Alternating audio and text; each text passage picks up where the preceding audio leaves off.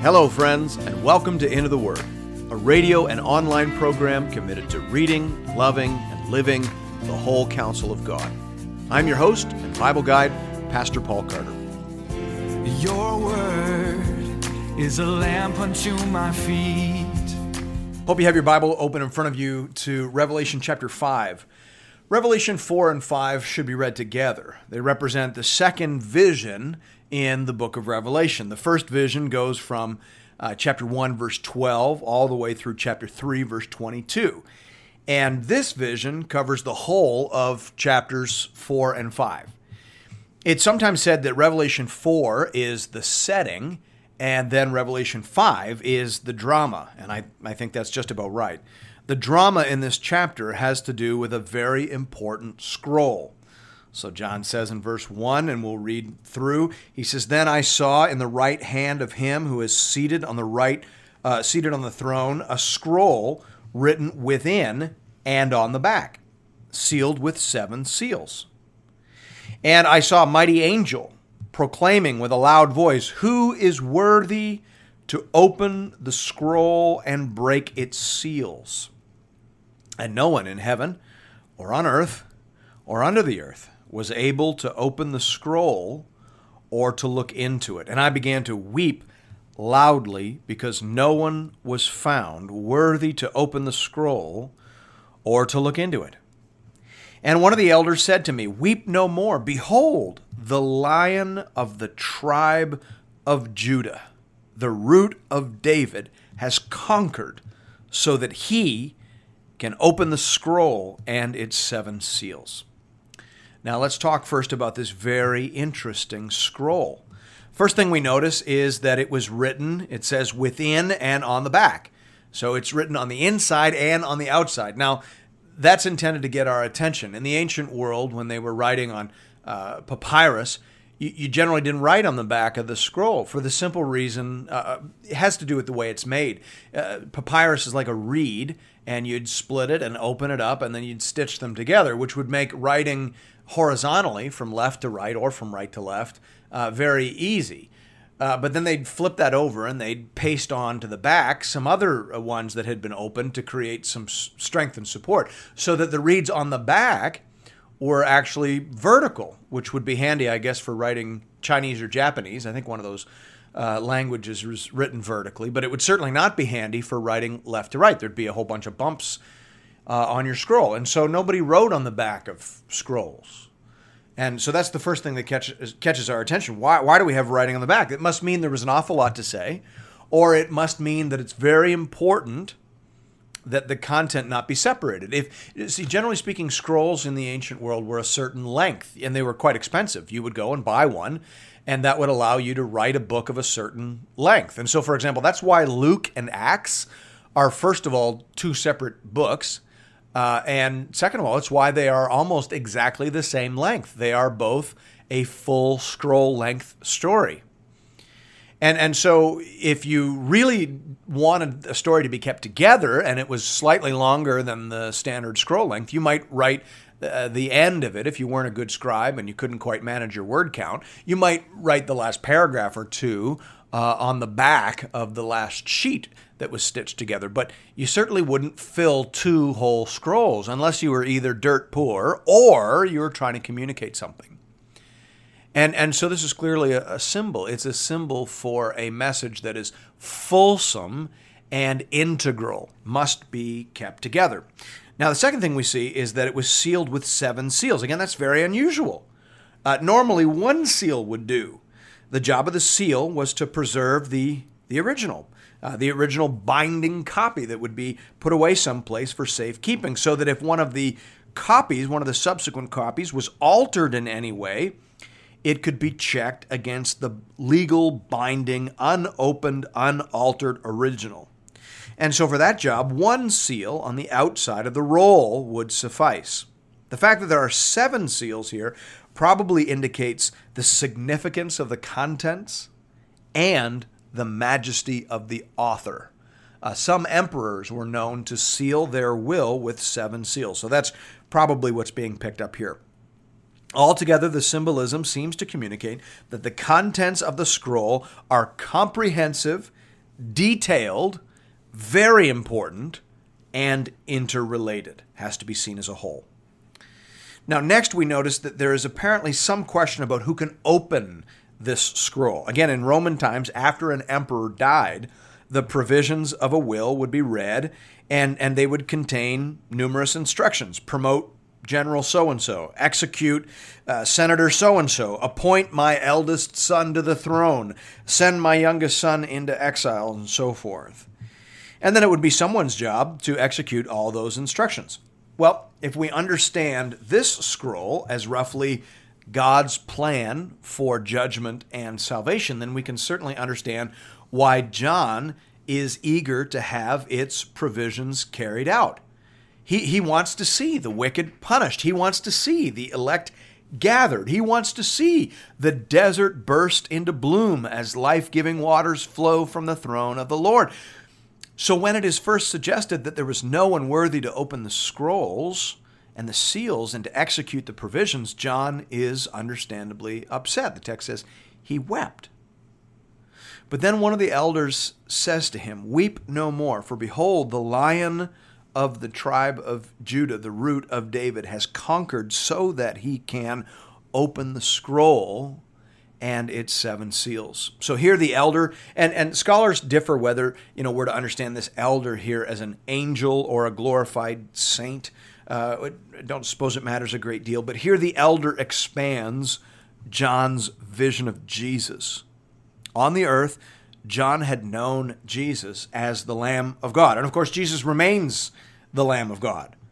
But, but now John sees that he is also simultaneously the Lion of the tribe of Judah. Jesus is the Lion and the Lamb. He is meek and majestic. He came once to die, and he will come next to judge. Both aspects of Christ's nature are equally biblical, and both must be preserved.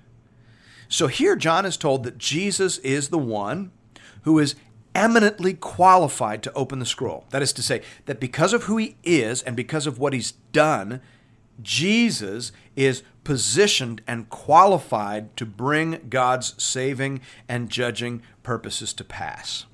Finally, right? If you're if you're a Bible reader, that's a finally moment. You understand the significance of this declaration because the Old Testament reads like an inspired version of Waiting for Godot, right? I don't know if you read that play in high school, but just that sort of circular, endless spiral of waiting. And, and, and there's a sense in which that's sort of the story of the Old Testament, right? I mean, think about the basic storyline of the Old Testament. God promises blessing to people who obey, but no one obeys, right? God calls and corrects and punishes and replants. He makes fresh promises. Still, human beings prove themselves incapable of obeying God. Even when God blesses them entirely undeservedly, they can't hold those blessings because they can't handle those blessings. In their prosperity, they forget God. They worship the gifts instead of the giver. They fall away. They worship idols. They ignore the prophets. They persist in disobedience. And of course, they end up in exile. And, and this storyline, this is the essential storyline of the Bible, and it repeats. It's present multiple times. My goodness, in the story of the judges, this story is more or less repeated every chapter. It is a cyclical story and it and, and, and it's like the, the nation of Israel keeps winding down in this spiral of of blessing, but then disobedience and then cursing and then exile, and you wonder when will it stop? How will it stop? By the end of the Old Testament, you're supposed to be absolutely convinced that there needs to be some kind of breakthrough, right? Because God isn't getting any less holy, and people aren't getting any less sinful. So something has to change someone is going to have to do for us what we cannot do for ourselves and pay for what we have done that we might have peace with God. Enter Jesus. And that's exactly how the story goes. Revelation 5, 6 to 7. And between the throne and the four living creatures and among the elders, I saw a lamb standing as though it had been slain with seven horns and seven eyes, which are the seven spirits of God, sent out into all the earth. And he went and took the scroll from the right hand of him who was seated on the throne. Jesus is able, right? Because Jesus lived the life we never could. He obeyed God perfectly. He kept the whole law for his people. He loved God and his fellow man perfectly, and he has earned all the blessings God promised to give. All the promises of God are yes and amen in Christ, according to 2 Corinthians. Isn't that great? Thanks be to God. And Jesus died the death that we owe to God. He is right now in heaven, standing for us as the Lamb who has been slain. He stands in heaven as our payment, He stands as our righteousness between the throne, the text says, and the four living creatures, meaning He offers us. In Him we have unimaginable, intimate access to the Most High and Holy God. So, given all of who he is and all of what he's done, he is obviously and transparently entirely qualified to effect all of God's saving and judging purposes upon the earth. Praise the Lord. And that is what comes next. Look at verse 8.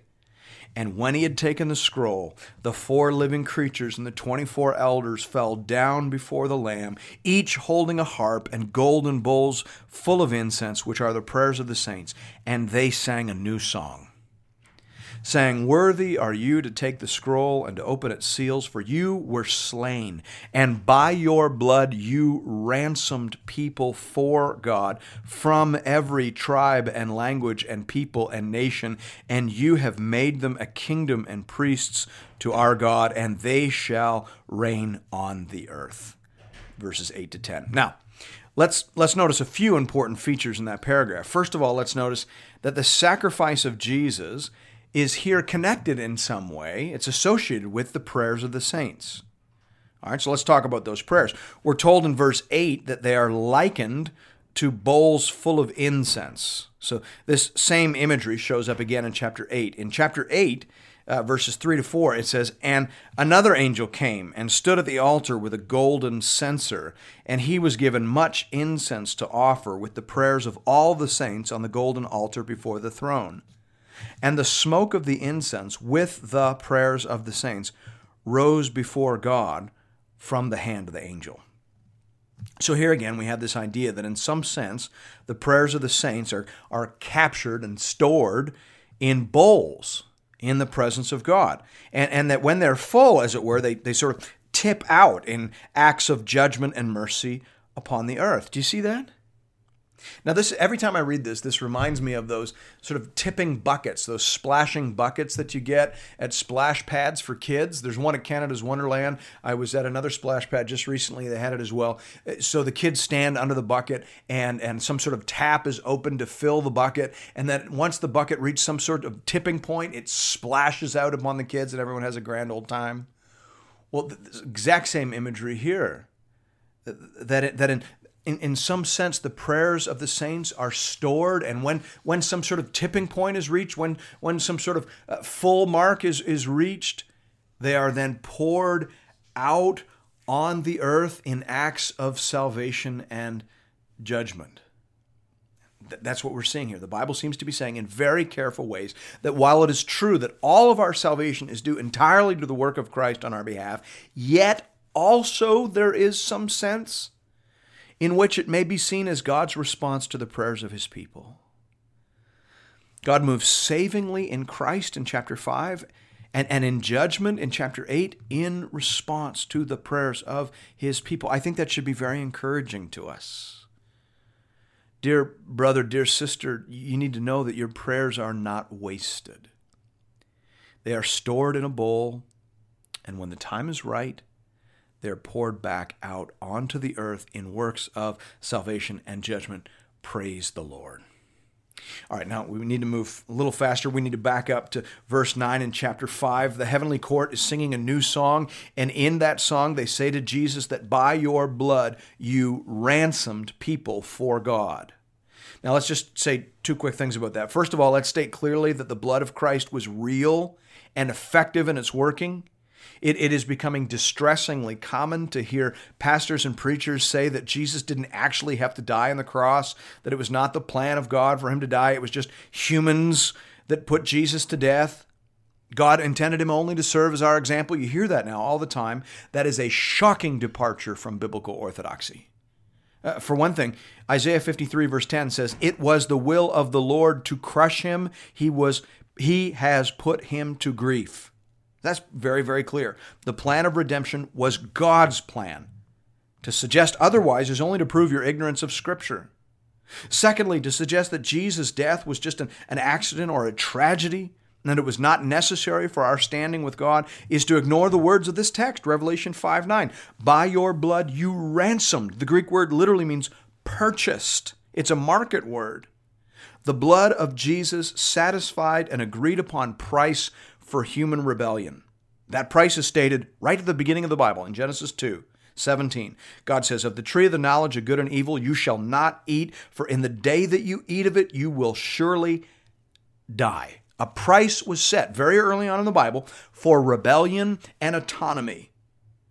And on the cross of Calvary, Jesus paid that price in full. Revelation 5 goes on to say, Then I looked, I heard around the throne and the living creatures and the elders the voice of many angels, numbering myriads of myriads and thousands of thousands, saying with a loud voice, Worthy is the Lamb who was slain to receive power and wealth and wisdom and might and honor and glory and blessing. And I heard every creature in heaven and on earth and under the earth and in the sea and all that is in them saying, To him who sits on the throne and to the Lamb be blessing and honor and glory and might forever and ever. And the four living creatures said, Amen. And the elders fell down and worshiped. Worthy is the Lamb who was slain. All Christian worship is rooted in the idea that the death of Christ on the cross matters. It changed everything. It, it set the world back on its axis. It defeated sin. It absorbed the curse. It made a people and it inspired a new song. And that song will be sung by the angels and by the saints forever and ever. Amen. Amen. And thank you for listening to Into the Word. If you're interested in additional resources or previous episodes and series, you can find those over the website at www.intotheword.ca. You can also check us out on Facebook, and I hope you do. We have a growing community of Bible readers over there, and we post daily encouragements and conversation starters. Hope to see you there. And hope to see you again tomorrow, right here, for another episode of Into the Word.